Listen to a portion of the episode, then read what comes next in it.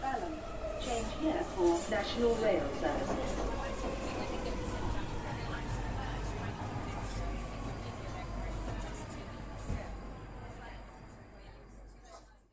Bine revenit în stația Londra. Eu sunt Manuel Cheța de la manuelcheța.ro și tu asculti podcastul Un român în Londra. Suntem de data aceasta la episodul numărul 51, unde vorbim despre românul și politica, despre dezamăgirile pe care le-am eu cu Facebook-ul, despre Brexit și, bineînțeles, știrile de toate zilele. Așa cum este cutuma britanică pe aici, începem cu o puțină vorbă despre vreme. În ultima perioadă, vremea a fost chiar foarte bună în Londra și să nu uităm că suntem în perioada lui iunie, de fapt ultima parte a lunii iunie. Acest episod se înregistrează în data de 28 iunie 2018 în jurul orei 8 seara. Și de ce pomenesc faptul ăsta că a fost o zi frumoasă și o zi senină? Pentru că asemenea lucruri sunt extrem de rare prin uh, Londra. Nu știu dacă însumezi vreo câteva săptămâni în an în care ai într-adevăr o lumină frumoasă, o zi frumoasă de la cap la coadă și căldură pe bandă rulantă. Câteodată e trei zile și pe aia vine iarăși un vânt, o ploaie, ceva. Dar se pare că de data aceasta, anul ăsta, vom avea câteva săptămâni întregi de vară veritabilă în Londra. Un lucru extrem de rar întâlnit. Sunt de trei ani de zile în Londra și n-am văzut așa ceva până în momentul de față. Așadar, se cade să lăudăm deocamdată vremea asta interesantă din Londra și necaracteristic de frumoasă, ca să zic așa.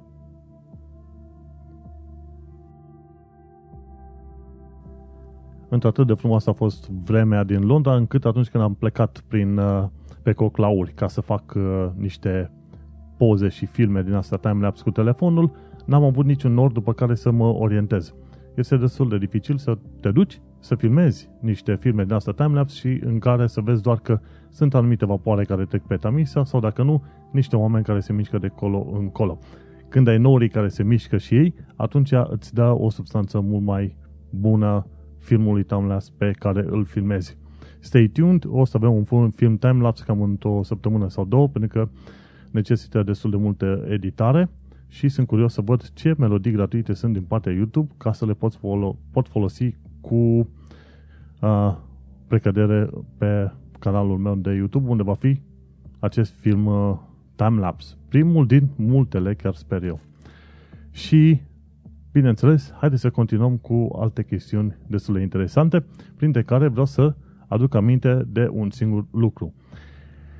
Atunci când te duci la plimbare prin Londra, nu uita să ai și niște bani cash la tine. Am trecut printr-o întâmplare destul de ciudățică, inedită, chiar pot să zic, prin care aveam cardul la noi, aveam și bani, fizic, 20 de lire, o bagnotă de 20 de lire, dar am fost la Greenwich uh, Park, acolo o toaletă unde acceptă numai fisia din asta de 20 de pence. 20 de cenți, zic, dar e pence. Au uh, un fel de convertor, o mașină în care pui uh, monezi de o liră și scoate de 20 de lire. Ei, 20 de pence. Ei, din păcate n-aveam nici una, nici alta, numai, două, numai o bagnotă de 20 de lire și cardul. Din ceea ce știu eu, la wc public din centrul Brașovului poți să plătești cu cardul. Aici, în, uh, la Greenwich Park, nu am putut plăti cu cardul și am ajuns în situația în care vorbeam cu oamenii și eram gata să le dau 20 de lire pentru două monede de 20 de pence ca să putem merge și, merge și noi la, la toaletă. Cine ar fi fost un antreprenor întreprinzător putea scoate niște bani frumoși de la oamenii disperați. Până la urmă cineva și-a făcut milă de noi și mi-a dat două monezi și am putut merge la wc liniștiți. Concluzia generală este atunci când ieși la plimbare prin Londra, nu uita să ai cash și poate și ceva mărunt, ca nu cumva să te vezi în situația în care să ceșești niște bani ca să te duci la o toaletă. E o, e o întâmplare nițel rușinoasă, dar cine știe, poate ajută pe alții, îi ajută și pe alții atunci când ies la o plimbărică și uh, nu au rezervele pregătite din timp. E bine să ai niște monezi cu tine, e bine să ai și bani cash, e bine să ai și cardul. Fii pregătit pentru toate situațiile. Mergem mai departe și țin să reamintesc faptul că acesta este singurul podcast din diaspora în limba română. Nu știu acum dacă mai fac uh, alți români podcast în străinătate, n-am mai văzut. Este singurul podcast care vorbește despre viața și societatea de la fața locului, respectiv din uh, Marea Britanie. Ar fi interesant să fi văzut oameni având podcasturi în țările în care sunt. Cine știe, SUA, Canada, Belgia, Franța, etc., etc., și ca ei să povestească la un moment dat despre societatea și viața din uh, locul uh, respectiv. Mai devreme sau mai târziu o să fac o recomandare și un, o recenzie de carte a scriitoarei Katie Fox, care spunea în cartea sa Watching the English că britanicii sunt de felul lor foarte timizi și că au nevoie de tot felul de instrumente ajutătoare ca să fie puțin mai sociabil. Așadar, una dintre lecțiile pe care le înveți din cartea respectivă despre societatea britanic, britanică este faptul că nu te duci să vorbești la un străin. De exemplu, cu un străin, chiar așa de ușor.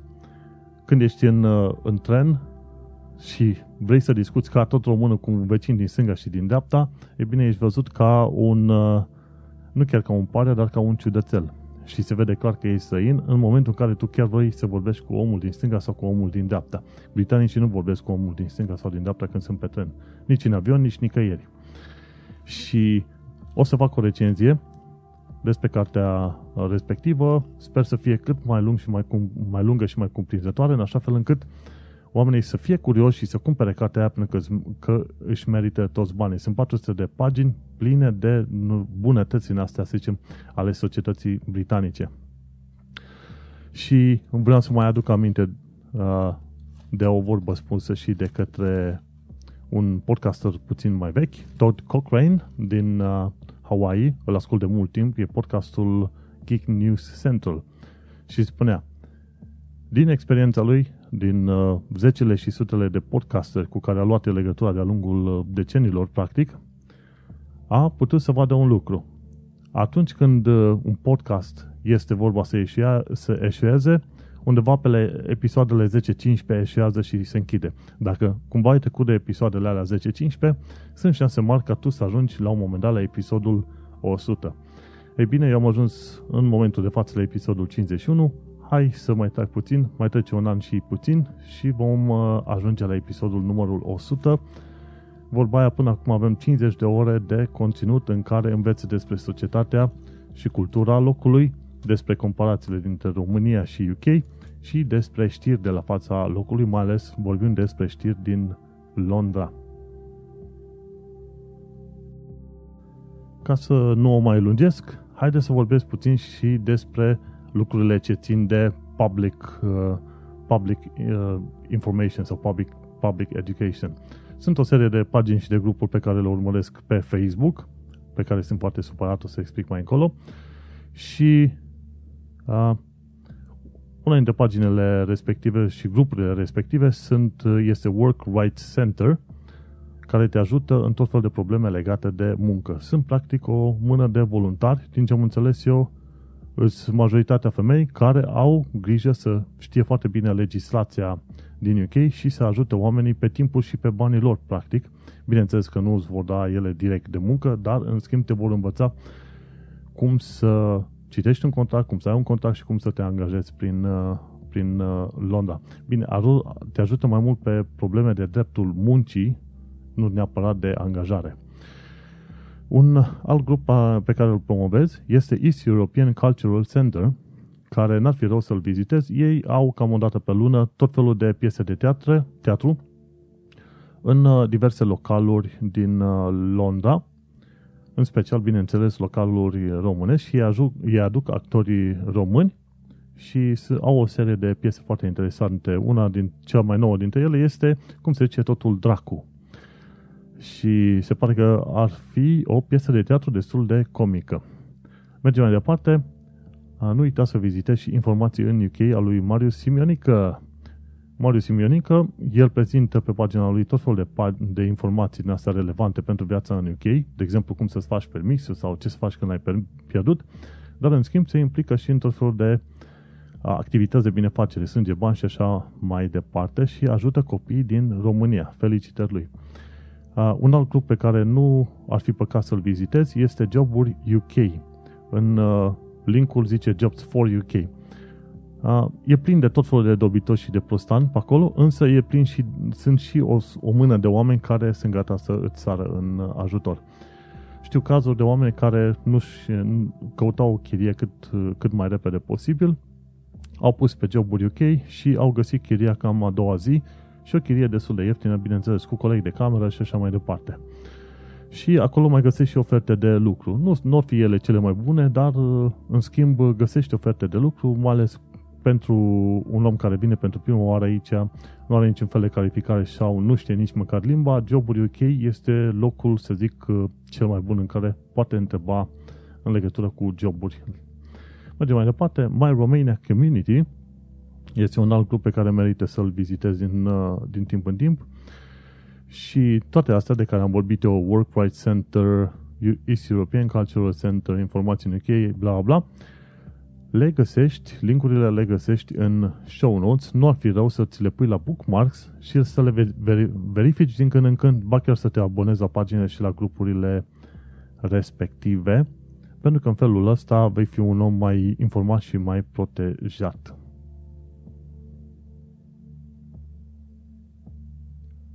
Toate informații interesante și utile ca de început de podcast – mai este și informația despre român.co.uk în care aflăm că Remus Robu, avocat român la Londra, a câștigat despăgubiri de milioane de lire într-un uh, proces pentru un client de al lui. Și e interesant de văzut cum români pot, de, din ce am înțeles eu, Remus Robu a lucrat în construcții, după care a început și a învățat chestii de avocatură. Bravo lui, felicitări! pe români.co.uk. Oricum am să pun sursa în show notes. Și un alt lucru interesant, Uber câștigă uh, procesul, uh, într-un fel, procesul cu TFL și reușește să, a, să activeze, ca să zic așa, pentru încă 15 luni în Londra. Eu folosesc Uber, dacă stai să te uiți, uh, taxiurile normale sunt cam dublu la preț și atunci Uber îți, îți cam salvează din pușculiță. Asta e informație care am ținut neapărat să o precizez, pentru că la un moment dat TFL vrea să interzică Uber-ul în Londra. Și acum hai să discutăm puțin tel despre o secțiune importantă numită Românii și politica. Bineînțeles, ne-am uh, învățat de-a lungul anilor să considerăm politica un lucru necurat de care nu trebuie să ne atingem să nu vorbim, pentru că oricum toți politicienii sunt uh, niște nesimțiți, niște hoți, niște dobitoși și așa mai departe. În parte este adevărat. Treaba s-a schimbat de când uh, am putut vedea ce face Cioloș cu guvernul de tehnocrați, un lucru foarte bun, după care uh, oamenii au fost hotărâți să voteze un grup interesant numit USR, Uniunea Salvați România, pentru a reprezenta o, un număr de cât? 300 de mii, 500 de mii, poate aproape de un milion de români care ar vrea o Românie cinstită și să nu se mai orienteze după ideea au furat ei, dar ne-au dat și nou. Și chestia asta trebuie spusă din prima, cred că am avea nevoie nu numai de educație civică în școală, ci și puțin tel de educație politică, în așa fel încât mulți oameni să se mai implice în procesul de, de vot, măcar, dacă nu și altfel, în procesul de protest și așa mai departe. Mai ales că în ultima perioadă, și nu m-aș fi pus să vorbesc despre asta, ăștia de la PSD, la un moment dat, au blocat uh, accesul uh, partidului USR chiar în Parlament, în sine. Și pe o, nu știu cum a mai rămas treaba asta, n-am mai văzut ca USR-ul să scrie un, uh, un update, dar practic să te pomenești la un moment dat că partidul pe care l-ai votat uh, nu, nu, nu te mai poate reprezenta în Parlament pentru că USR-ul a pus jandarmii la uși și uh, nu USR-ul, ci PSD-ul a pus jandarmii la uși și parlamentarii USR nu mai pot să intre în Parlament. Este o chestie foarte urâtă care se întâmplă și probabil mai devreme sau mai târziu oamenii ar trebui să își bage puțin mințele în cap și să se uite puțin la peisajul ăsta politic. Mai ales că în ultima perioadă, pot să zic în ultimii doi ani de zile, ai putut spune că ai cu cine. Uite, la un moment dat am descoperit și o pagină, mi-a fost recomandată, o pagină pe Facebook numită Pisici Politice. Și tagline-ul pisicilor politice este în sfârșit, mi-au cu cine. Și, bineînțeles, e, e făcută ca pagină de susținere USR, are logo albastru și cu alb acolo. Și chiar uh, pe 26 iunie au pus o poză nouă. Și a zis așa, cu pisica acolo, că mi-au interzis, mi-au interzis în Parlament. PSD a decis azi, invitații USR nu mai au voie în Parlament.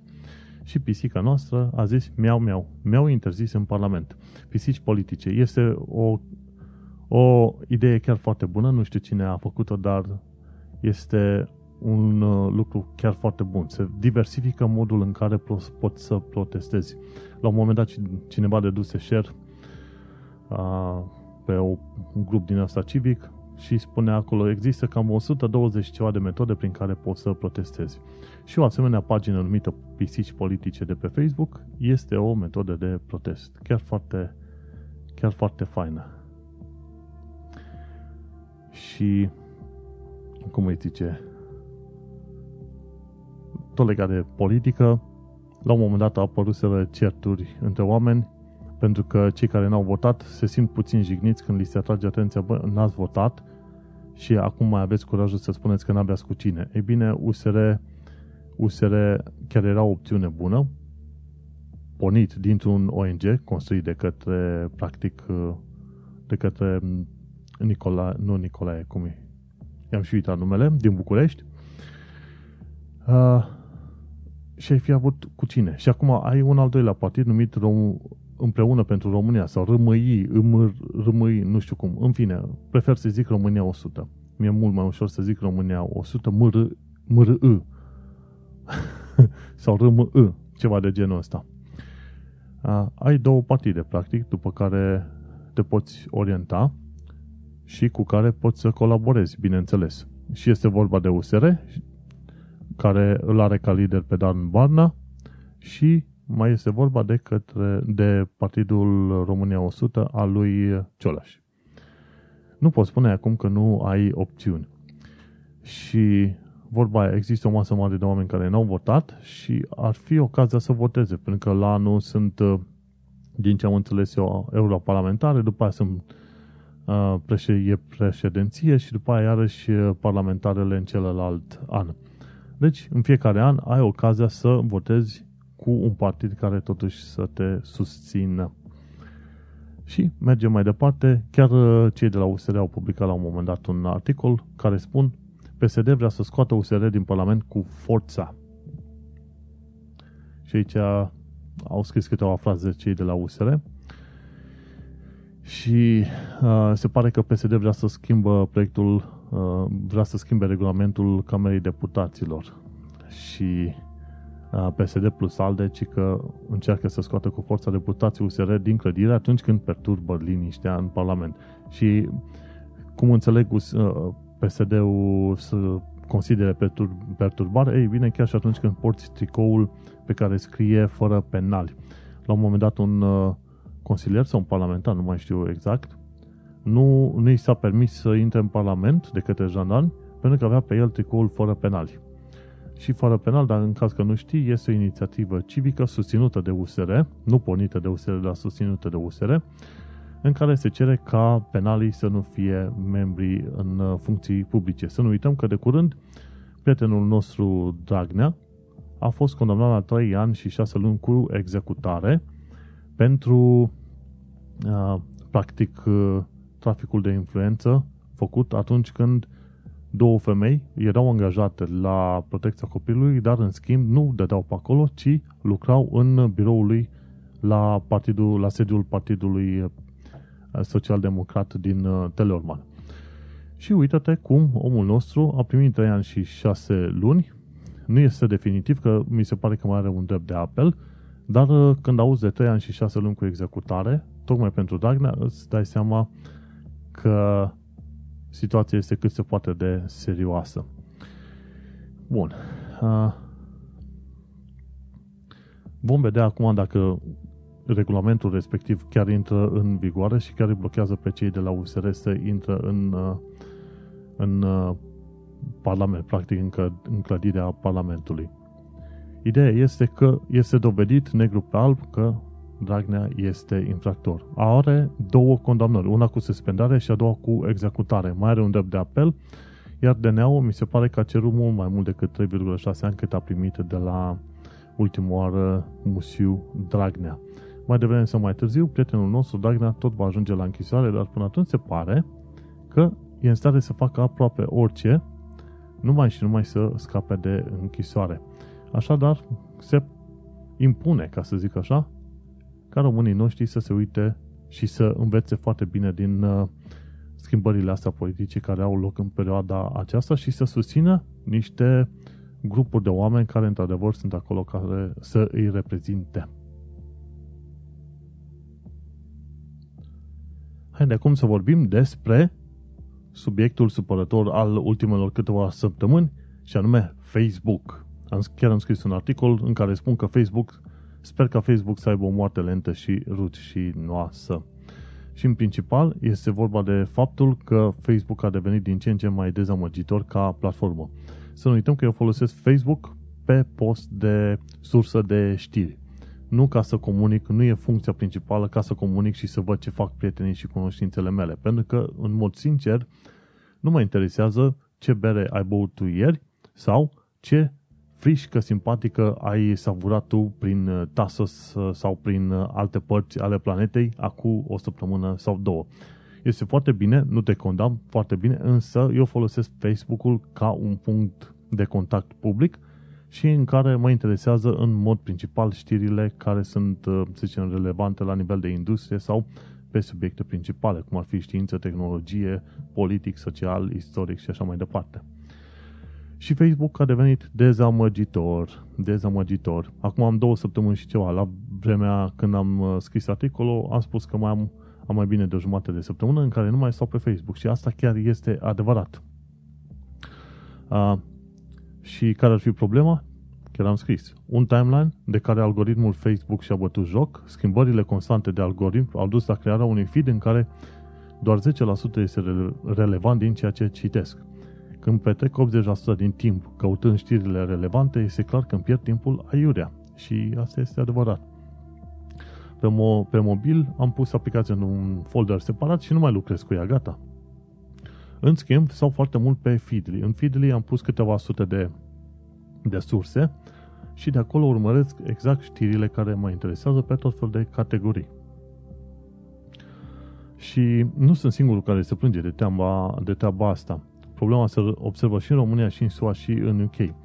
La un moment dat, chiar și Dave Winner, unul dintre inventatorii uh, RSS-ului, feed-ului RSS, care spunea că feed-ul de Facebook a lui de Facebook a devenit inutilizabil pentru că același lucru l-am observat și eu. Vezi prea multe anunțuri, ca un anunț la 1, la 2, 3 statusuri, apoi vezi statusuri vechi și care nu te interesează deloc și apoi vezi statusuri care se repetă, repetă de câteva ori pe măsură ce cobori în timeline. Și toate chestia asta duc la o frustrare atunci când vreau să caut o știre interesantă. Să nu uităm că de-a lungul timpului uh, Facebook uh, a făcut schimbări și încărcări ale intimității cu intenție și cu bună știință, fără să le pare rău și niciodată nu te consultă când uh, calcă pur și simplu pe preferințele tale. Și cu alte cuvinte, am propus oamenilor să stea mai puțin pe Facebook, pentru că Facebook se pare că se duce pe direcția Dig și High Five și am, chiar am publicat în, în articol un link către un fișier OPML. Fișier OPML e practic un fișier cu surse care poate fi importat în aplicația de Feedly, f e e d l y și odată ce ai importat fișierul ăla, o să ai o listă, practic lista pe care o folosesc eu de știri. Și așa, prefer, eu prefer să stau pe Feedly și să urmăresc știrile relevante, să fiu în temă, decât să pierd vremea aiurea pe Facebook. Facebook-ul îl folosesc în continuare ca să răspund la diferite mențiuni ale oamenilor și să postez câte o informație din când în când și cam atât. Facebook este secundar de mai bine de două săptămâni pentru mine și aș vrea să știu și eu care e situația în cazul tău, în afară de diverse pagini de evenimente, pagini uh, sau grupuri, nu prea vizitez Facebook-ul. Cred că am un total 5, maxim 10 minute pe zi în care stau să verific sau să vorbesc cu oamenii pe Facebook. Bun, și acum hai să discutăm despre un alt subiect important, și anume Brexitul. Chiar uh, săptămâna asta am primit, săptămâna asta? Ba nu, săptămâna trecută am primit un e-mail de la GovUK, sunt uh, înscris în newsletterul lor și e-mailul respectiv informa în linii mari care este situația cu statusul settled și pre-settled și la ce să ne așteptăm în următorii 1, 2, maxim 3 ani de zile. Și de bine ce am primit uh, e-mailul respectiv, l-am citit, l-am recitit ca să înțeleg cât de cât ce ne, la ce ne putem aștepta din punct de vedere al Brexitului, indiferent de târgurile pe care le fac ăștia din UK cu UE.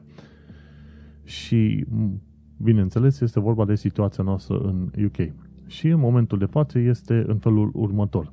Dacă până la data la care tu ai completat formularul ai 5 ani continuu de rezidență continuă, atunci poți să primești statusul settled. Și cam ce înseamnă chestia asta uh, status settled? Uh, pardon, nu status settled, ci... Uh, ba, hai să vorbim despre statutul settled. Settled înseamnă că poți să stai aici în permanență și să ai exact aceleași drepturi ca orice britanic. Bineînțeles, cel mai probabil mă gândesc că nu o să ai drept de vot să alegi uh, parlamentar și așa mai departe. Dar, în schimb, nu vei avea dreptul de a munci, de a primi o pensie, asigurări medicale și așa mai departe. Mergem mai departe. Discutăm despre uh, 5 ani de rezidență continuă. Ce înseamnă treaba asta? Asta înseamnă că în fiecare din cei 5 ani tu trebuie să fii avut minim 6 luni de zile locuite în, uh, în UK. Și eu cum am venit în 2015, în octombrie, voi face 5 ani de rezidență continuă abia la finalul lui 2020. Pentru că în 2015 am stat aici, ce? Octombrie, noiembrie, decembrie, 3 luni de zile. Nu întrunește condiția de minim de 6 luni de zile uh, conform uh, articolului de la Home Office. Așadar, 2015 pică din schemă, e 2016, 2017, 2018 și 2019 și 2020. Dacă la finalul lui 2020 sau pe la jumătatea lui 2020 completez formularul, o să pot cere statutul uh, settled în momentul respectiv. Care este treaba? Care e limita dată la care poți să completezi un formular uh, către cei de la Home Office? Data limită este iunie 2021. Deși în mod efectiv UK ar urma să iasă din Uniunea Europeană în martie 2019, ai timp până în iunie 2021 cel târziu să completezi acel formular. Bineînțeles, eu nu o să completez chiar, teoretic ar trebui să înceapă de anul ăsta să dea drumul formularului online, însă eu nu o să completez pe anul ăsta pentru că atunci o să aplic pentru un fel de status de pre-settled. Și mai vedem cum e situația. Ori voi aplica pentru pre-settled, ori pentru settled în 2020 pe la jumătatea anului. Vom mai trăi și vom mai vedea. Până în 2021 o să poți călători, e perioada de tranziție. Încă o să poți călători liniștit back and forth, cum se zice înainte și înapoi, în UK, în Europa. Acum, pre-settled. Ce înseamnă? Dacă n-ai 5 ani de zile de rezidență continuă, poți să completezi formularul și să ceri pentru pre-settled. Pre-settled ce înseamnă? A, ți se oferă o perioadă de 5 ani de zile în care să stai, să ai rezidență continuă până împlinești un total de 5 ani de zile. Ca mai apoi să poți cere uh, statutul de settled. Ce se întâmplă? Dacă ai stat 3 ani de zile, ceri un, un settled, uh, ceri pen, pentru statutul pre-settled, primești încă 5 ani de zile să poți sta și după 2 ani de zile poți cere statutul de settled. Odată ce ai statutul de settled, ce se întâmplă? Poți să stai, să lucrezi, să ai uh, uh, beneficiile medicale, la fel ca oricare alt britanic din UK. Uh, o chestie foarte interesantă de ținut minte este faptul că tu, chiar dacă ai statutul settled, dacă ai plecat din UK pentru o perioadă de mai mult de 5 ani de zile, atunci tu pierzi statutul ăla și practic, odată ce ai pierdut statutul ăla, va trebui să intri pe sistem de viză și acolo e o chestie total și total diferită față de statutul ăsta pre-settled, settled și așa mai departe. Așadar, chiar dacă ai obținut statutul settled, dacă mai ai de gând să revii în UK, uh, e bine să revii și să mai stai din când în când, ori dacă nu, eventual să stai vreo șase ani de zile minim până obții pașaportul britanic și practic cetățenie britanică, după care poți să zici că te mai plimbi de colo-colo. Uh, în materie de costuri, va trebui să plătești o sumă modică de vreo 30 sau 60 de lire ca să îți facă verificările și să îți uh, ofere acel statut. Mai apoi, uh, o să discutăm și despre o situație interesantă, ce va cere formularul respectiv. În principal, mi se pare că va trebui să instalezi o aplicație de la Home Office și în aplicația respectivă tu va trebui să faci poză la pașaport sau buletinul tău, ca în felul ăsta să ei să poată, ident- să poată stabili identitatea ta. În primul rând, ei vor să stabilească identitatea ta. În al doilea rând, ei vor avea nevoie de niște dovezi prin care să demonstrezi faptul că tu ai avut rezidența aici în anii ăștia și în al treilea rând vor fi interesați să afle dacă ai avut uh, cazier uh, penal. Probleme cu legea, practic. Da. În prima situație vei face un scan cu telefonul și vei trimite în felul ăsta o poză către Home Office prin aplicația pregătită de ei. Pentru a demonstra rezidența aici, de cele mai multe ori se face cu contract de muncă. În cazul meu, eu am fost angajat de la 1 decembrie 2015 la o firmă britanică. Firma aia a plătit taxe pentru mine și eu mi-am făcut uh, cont online pe site-ul HMRC la secțiunea de taxe și acolo mi-am introdus detaliile mele. Uh, e-mail, telefon, adresă fizică, în așa fel încât să pot primi măcar uh, o dată pe an rapoarte din partea guvernului, să știu câte taxe am plătit, ce și cum și pe unde. Și în felul ăsta, având un uh, cont pe HMRC, tu în aplicația respectivă, atunci când prezinți dovada de rezidență, o să poți zice, domnule, da, sunt de acord ca voi să verificați datele de la HMRC, de la taxe, ca să puteți confirma faptul că eu am trăit aici și am locuit aici X ani de zile și am plătit taxe și în felul ăsta am, uh, să zicem, sunt acoperit în ceea ce privește dovedirea reședinței. Iar partea altă cu cazierul penal te vor verifica chiar ei la cei de la home office ca să știe foarte bine. În, în principiu, formularul ăsta pare a fi extrem de simplu și ai putea să rezolvi treaba asta atunci când completezi formularul, ai putea să rezolvi poate treaba asta în 10-15 minute cu plata cardului online, mi se pare, și vei scăpa de o bătaie de cap.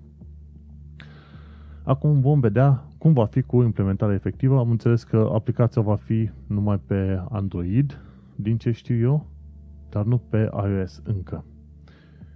Nu știu unde era detaliul ăla notat. Hmm, hmm, hmm, hmm. Dar în principiu, acum știi și tu. Acum știi și tu uh, care sunt condițiile minime și ce trebuie să faci. Ideea este că astea nu sunt detaliile uh, finale și poți să demonstrezi rezidența și prin bank statements sau uh, utility bills. Da? Ca să arăți, băi, uite, am stat aici, uite, am plătit următoarele taxe și așa mai departe. Și până pe 30 iunie 2021 și chiar dacă prima oară aplicația ta a fost refuzată, adică n-ai primit settled status, poți să mai reîncerci până în data de 30 iunie 2021. Așadar, dacă ai venit aici și vrei să stai mai mult timp sau ceva, ar trebui să-ți pui uh, actele în regulă, să ai cont bancar asigurat, să lucrezi cu contract și să ai și niște taxe, nu taxe, să zicem un abonament la telefon sau chestii din astea. Mi-am făcut abonament la telefon cred că în ianuarie 2016 ca să am și o, o, o, o bază, ca să zic, pe care pot să merg în continuare. Și mie mi se pare că o parte bună din românii care au venit pe chestii specializate, cum ar fi IT, ingineri, medici și așa mai departe, uh, sau HR, de exemplu, ori marketing, ori PR, social media, chestii de genul ăsta, mie mi se pare că ei uh, vor fi asigurați pentru că ei vor, vor fi lucrat deja cu acte în regulă și așa mai departe. Va fi mai problematic pentru oameni care au stat aici ani buni de zile și au lucrat la negru. Și am văzut că sunt o bună parte din români care sunt uh, așa, care au lucrat la negru. No, vom tăi și vom vedea care sunt condițiile efective și la ce ne putem aștepta în următoarele luni de zile. Și la un moment dat citeam despre Brexit. Brexit, într-adevăr, este o chestie de mândrie națională, adică mai devreme sau mai târziu, britanicii nu ar fi aprobat ca ei să fie parte dintr-un fel de stat din asta federal. Ceea ce vrea Uniunea Europeană să facă mai departe. Să, pentru că în momentul de față este o Uniune economică, dar în curând uh, va fi și o Uniune politică și o Uniune militară. Eu aș fi de acord. Eu nu aș fi de acord cu așa ceva pentru că este mai bine să faci parte dintr-un conglomerat mare, dar uh, vestic și democratic și foarte bine pus la punct, decât să uh, stai lângă un alt conglomerat mare care este gata estic și care este gata să te calce în picioare sau să genereze un nou program în țara ta. No. Și astea fiind spuse, bineînțeles, britanicii au primit concesii, dar uh, uitându-te la istoricul uh, membrarității UK în UE, uh, mai devreme sau mai târziu te puteai aștepta ca într-adevăr UK să iasă și acum, deși o bună parte din oameni sunt supărați, alții sunt mirați și așa mai departe, este o chestie la care oarecum te așteptai și asta e. Știi cum e. It is what it is. Și cam atât despre Brexit în momentul de față. Haideți să trecem la secțiunea de știri.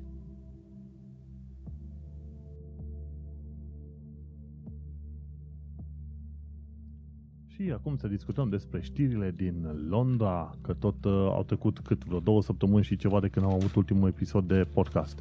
Cum am zis, în genere fac episoade de podcast în funcție de cum am, uh, să zicem, subiectele pregătite. În principiu, cam o dată la o săptămână sau poate maxim două, cum e în situația de față. Uite-te că pe luni 18 iunie 2018 am văzut un anunț mare de la Netflix și O2 au uh, pus un anunț pe o jumătate de pagină în Evening Standard cu Stranger Things. E un uh, serial super mișto, mi se pare că a ajuns la sezonul 2. Ar fi păcat să ai Netflix în UK și să nu te uiți la Stranger Things. Bine, o altă recomandare e, care e de film foarte genial, este Altered Carbon. Altered Carbon. Un alt, uh, o altă recomandare, bineînțeles, ar fi și Happy. E super genial filmul ăla. Bun, la nivel de știre, ce aflăm? Că după 24 de ani, un om care a fost atacat cu acid de amoniac uh, și a avut uh, vederea pierd- și a pierdut vederea în ochiul drept, poate apela acum la o operație cu celule STEM pentru a-și recăpăta vederea. Uh, operația a început deja și rezultatele finale se vor vedea cam pe la anul viitor. Uh, metoda care este? Se iau celule STEM din uh, ochiul sănătos și se introduc în celu- acele celule STEM în ochiul uh, bolnav și este posibil să regenereze retina cu ocazia asta. Ci că e o, o operație foarte complicată. În schimb, cei de la Moorfields Eye Hospital sunt încrezători în uh, reușită. În caz că nu știi, Moorfields Eye Hospital este unul dintre cele mai specializate spitale din lume în probleme de uh, ochi. Și atunci uh, omul nostru, James O'Brien, avea 18 ani când uh, i s-a aruncat acid amoniac în ochi și acum la 40, la 42 de ani uh, se pare că va primi o nouă șansă la vedere. Nu uita, dacă sunt chestiuni mai importante sau operații care trebuie făcute, cereți de la GP o trimitere pentru Moorfields Eye Hospital. E foarte interesantă treaba asta. Felicitări celor de la Moorfields Eye Hospital. Bun, mergem mai departe. Marți pe 19 iunie 2018, ce am aflat? O singură știre. Și, aha, erau listate businessurile cele mai puternice ai, ale anului 2018. Dacă se să te uiți iunie, încă puțin și se termină anul. Ce ați făcut oameni buni anul ăsta? Și businessul anului este Tesco.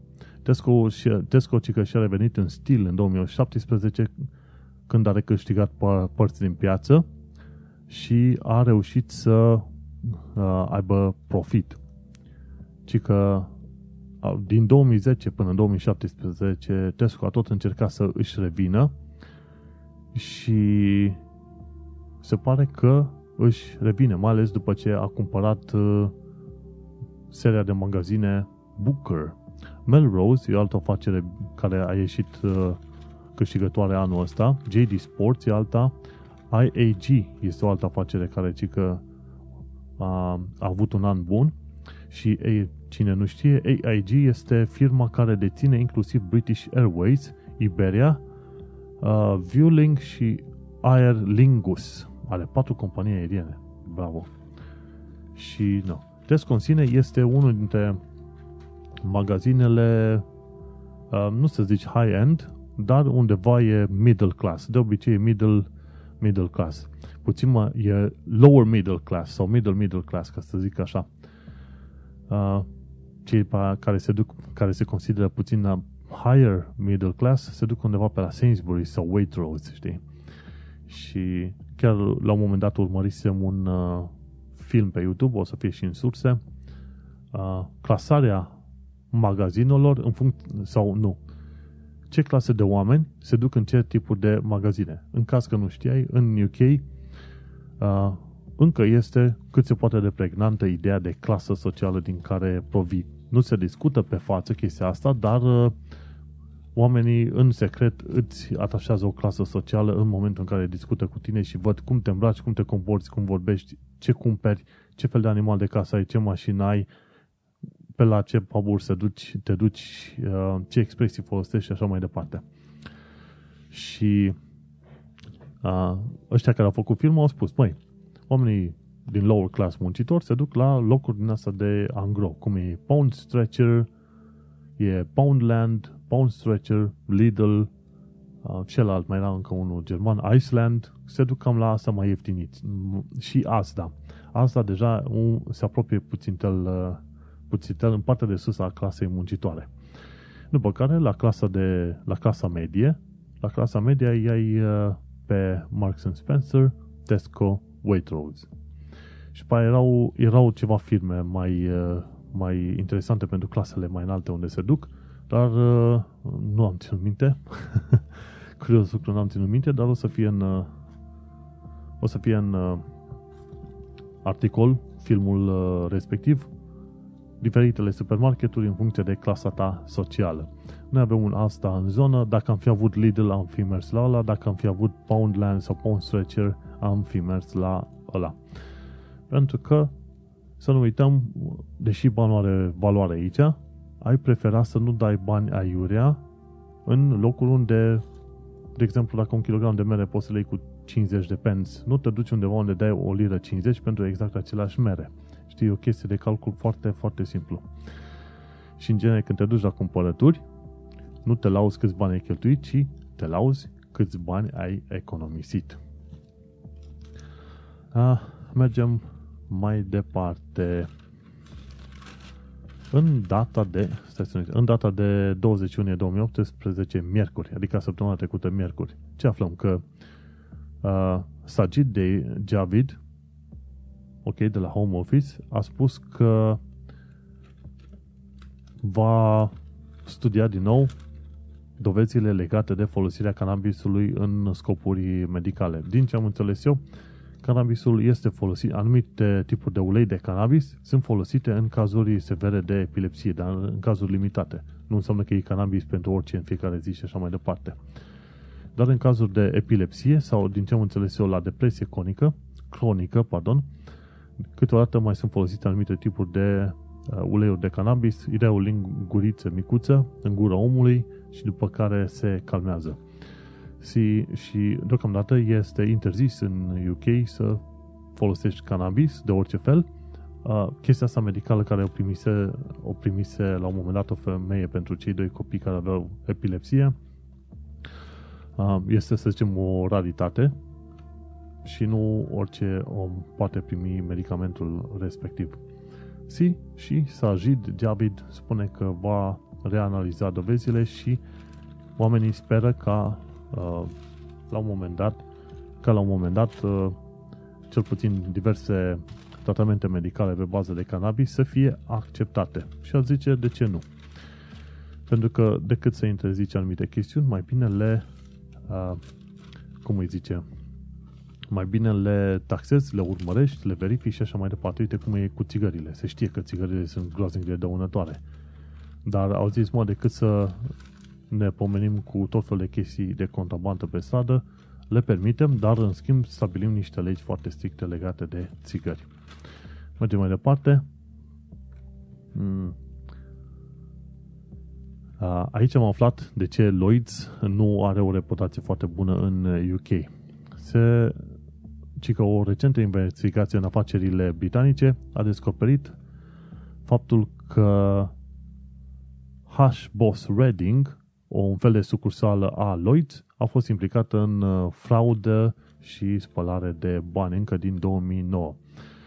Uh, o serie de oameni s-au plâns uh, șefului Lloyds, Eric Daniels, încă din 2009, legat de fraude și spălări de bani ce au avut loc la secția Hushboss Reading, însă au fost ignorați. Iar Lloyds abia anul ăsta a, cum îi zice, a spus că a aflat de asemenea probleme în uh, sucursala respectivă.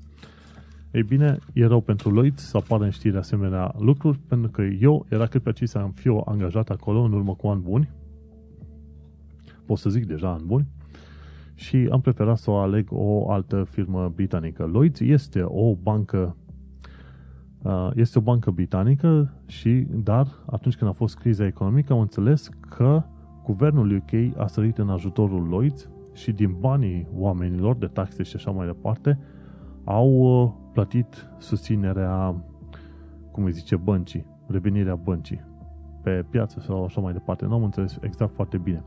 Deci, Lloyds a preluat bani frumușel de la oameni și în schimb a ascuns tot felul de cazuri astea de fraudă și, a, cum îi zice, spălare de bani în uh, ceea ce privește în cazul Hushboss Reading. Este foarte trist, și moment în care îmi dau seama că e bine că m-am angajat la ei și că nici nu o să fac un cont bancar la ei. Bun, mergem mai departe. În data de 21 iunie 2018, joi, ce aflăm? Ci că te va costa numai vreo 200 de lire pentru ca întreaga familie să-și plătească taxele pentru uh, rezidența post-Brexit. Și uh, Home Secretary Sajid Javid a spus că procesul gândit de Home Office va fi unul cât mai simplu. Este chiar procesul ca, despre care am vorbit la, la Brexit. 65 de lire pentru un adult. Și tot ce va trebui să facă este să dovedească identitatea, pașaport sau carte de identitate și să arate că au locuit în UK pentru 5 ani și că n-au avut condamnări penale. Și uh, cum îi zice, dacă permiți celor de la home office să-ți verifice taxele, atunci uh, o bună parte din oameni își vor avea statutul uh, confirmat automat. Uh-huh. Foarte interesant. No, așa că rămâne de văzut. Până în iunie 2021 ai tot timpul să te folosești de aplicația respectivă, care încă nu există, da? Dar mi se pare că s-au investit deja milioane de lire în ea. Mergem mai departe pe vineri 22 iunie 2018. Ce aflăm? Un grup uh, pro-UE a spus că vor fi până la vor uh, cum îi zice, ei au pregătit un uh, marș din ăsta anti-Brexit în zona Westminster și a spus că mai mult de 100.000 de oameni vor participa. E bine, a reușit să aflu că au fost într-adevăr zeci de mii de oameni la marșul respectiv. Nu știu cum de nu, nu, l-am, nu, nu mi-a apărut pe radar. Probabil că am, am citit știrile de UK puțin prea târziu. Și uh, grupul de campanie People's Vote a spus că vor fi undeva pe la vreo 100 de mii de oameni. Și la întâlnirea asta au participat uh, parlamentarul conservativ Anna Soubry, după aia de la uh, Partidul Verzilor Caroline Lucas, de la laburiști David Lemmy și de la liberal-democrați Vince Cable. Și au vorbit uh, în legătură cu chestiunea asta a Brexitului. Și se pare că o bună parte din oamenii care au votat pentru Brexit la un nou referendum ar vota anti-Brexit pentru că acum au reușit să înțeleagă într-adevăr ce înseamnă treaba asta. Și treaba este că o bună parte din oameni vor un soft Brexit, practic un fel de piață comună, totuși să rămână în uh, picioare. Vom trăi și vom vedea cum vor ieși tot felul de treburi. Nu pot zice că acum se va aproba un nou referendum. Pentru că dacă s-ar aproba un nou referendum, gândește-te, data trecută s-a obținut 52 versus 48, în condițiile în care foarte mulți oameni au fost anemici, nu se aștepta nimeni ca Brexitul să fie votat în referendum și așa mai departe. În momentul ăsta în care oamenii sunt mult mai informați și uh, practic uh, își văd viitorul complet schimbat, te putea aștepta că dacă ar avea loc un referendum, într-adevăr, Brexitul nu ar mai avea loc, pentru că probabil ar fi o secțiune, ceva din genul 60 pentru a rămâne în Uniune versus 40 care ar vrea să plece. Dacă nu chiar mai bine de atâta, știi? Uh, în fine, vom trăi și vom vedea. Ce e lucru foarte interesant? Aflăm de Whoopi Goldberg. Vine live pe scenă în, uh, cum îi zice, la Event Team Apollo Hammersmith și nu știu exact când. deci n-au pus aici, a, bine, duminică 14 octombrie, doamne, era foarte greu să citesc și o data asta. Deci Whoopi Goldberg, e imposibil să nu știi cine este, dacă nu știi cine este, atunci n-are rost să mai povestesc.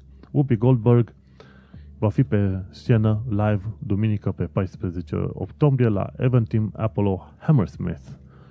Nu e sigur că voi ajunge, dar în schimb voi vedea și voi trăi. Am fost în schimb la Space Shambles acum uh, vreo săptămână, două, unde am văzut, am reușit să-l văd de aproape pe astronautul Chris Hadfield. Mi se pare că e canadian, da? din ce înțeleg eu.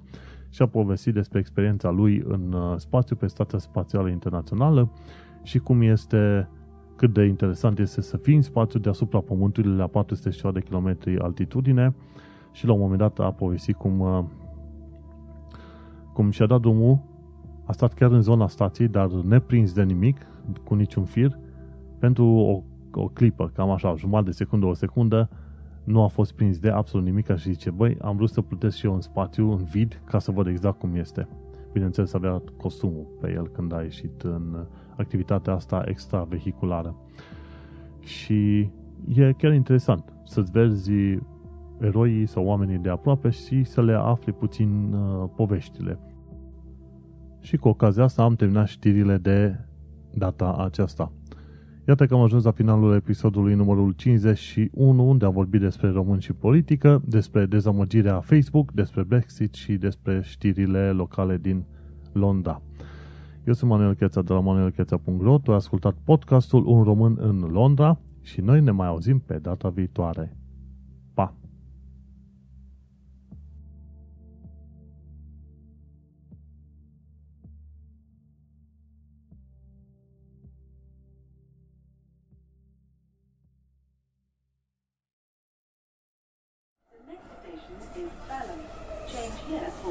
Change here